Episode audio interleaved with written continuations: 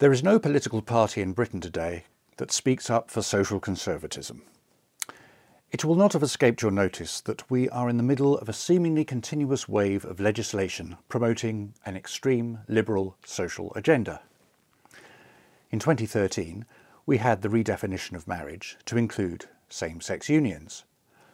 We were assured by the Prime Minister of the time, David Cameron, that this was not, repeat not, a weakening of the institution of marriage, as many of the new law's opponents argued, but a strengthening of marriage. Five years later, and we are seeing the government's proposed introduction of no-fault divorce. This would allow someone to end a marriage without any consent from their spouse whatsoever. The notion of being able to break a contract without facing any penalties is, as far as I'm aware, a new concept in English law but it is one that doesn't appear to square with the facts. I have this nagging question. If there is no fault, why is anyone getting divorced?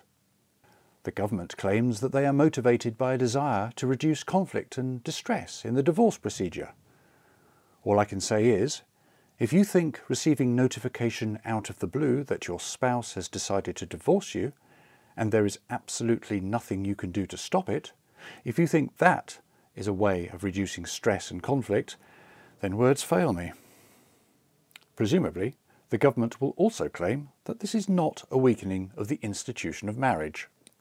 Also at the moment, the government is proposing to amend the Gender Recognition Act of 2004 to allow transgender people to change their legal sex without any requirement for a medical examination, medical treatment, or a doctor's report about their condition.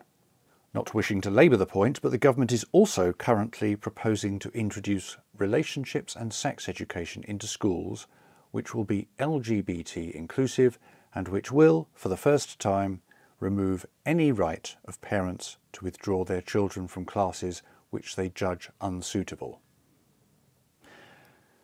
A number of features strike me about these measures. Firstly, they all represent dramatic changes in our social institutions and to the official view of what society should look like. They can fairly be called extreme left-wing and highly ideological. Secondly, they are being introduced at a very fast rate with minimal public debate. True, some are the subject of what is called a public consultation, but that needs to be taken with a pinch of salt. The public's awareness of that consultative process is extremely low with, for example, only around 50,000 people taking part in the consultation on the Gender Recognition Act. Thirdly, virtually no one is speaking out against these changes in the political mainstream. Part of the reason for this reluctance is fear of damage to one's professional career and to possible social ostracism that might result from expressing the wrong opinion. Fourthly, all these measures have been introduced by a Conservative government. But it is not true that all people are supportive of these changes. In fact, many oppose them, or at least have serious reservations about them. Such people can be called social conservatives, and it is about social conservatism in Britain, and particularly its absence from national political debate, that is concerning. Now, before I go on, I need to be clear that I am not identifying social conservatism with any political party, and certainly not with the current Conservative Party. What do I mean by social conservatism? At its core, it focuses on the foundational institution of the family. By family, I mean one or more children living with their biological parents who are married to each other. It is still the most common form of household in Britain, at least for now. Any policy that adversely affects the functions and liberties of the conventional family is of concern to social conservatives. This includes changes to the divorce laws, redefining marriage, the way the state interacts with children under the age of 18, the state's ongoing competition with parents for authority over their children, the principles of sexual morality, fiscal discrimination against married couples, it also includes our notions of sex and gender, and what constitutes a man or woman, as these impact on our definition of what marriage is and is for. The list goes on. It is difficult to think of a single measure taken by any government in recent years that has been supportive of the conventional family as defined above. Indeed, whenever a change is made to the way families are dealt with by the state, it also now applies to other domestic arrangements that in varying degrees ape the conventional married couple. Socially conservative opinions are held by many people in Britain, but there is generally no voice for them, certainly not within any of the mainstream political parties or media, other than at the fringes. Indeed, the default assumption seems to be that such voices are few and dying out.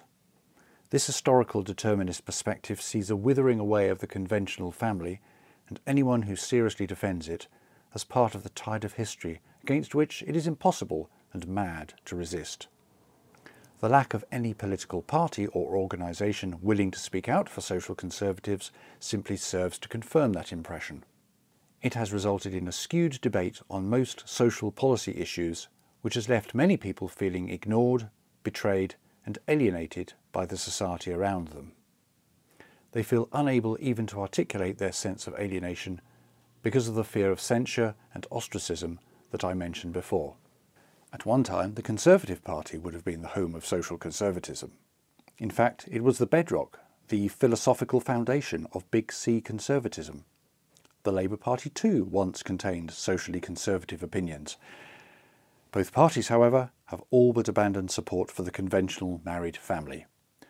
In the case of the Tories, this seems to have been from a desire to reinvent themselves as a quote unquote modern party, not stuck in the past.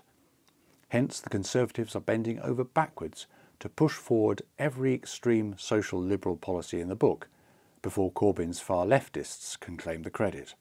The mood this has created is of a society lacking all stability, all structure, all predictability, all tolerance, and all warmth. Socially, and dare I say it morally, British society in 2018 feels a very cold place indeed. What is the solution to this glaring absence in our national political conversation? Ultimately, we need political parties, note my use of the plural, who campaign for policies that promote a cultural and political environment that supports the conventional married family and its primary function of raising the next generation of society. In order to achieve that, social conservatives need to be clear about their philosophy and what they believe in. For as long as I can recall, social conservatives have been on the back foot, coming across as naysayers who resist every social change against the zeitgeist. They need to relearn that philosophy and to understand how and why the conventional married family, for all its faults and problems, is our last best hope. That is a topic that I intend to return to in coming episodes.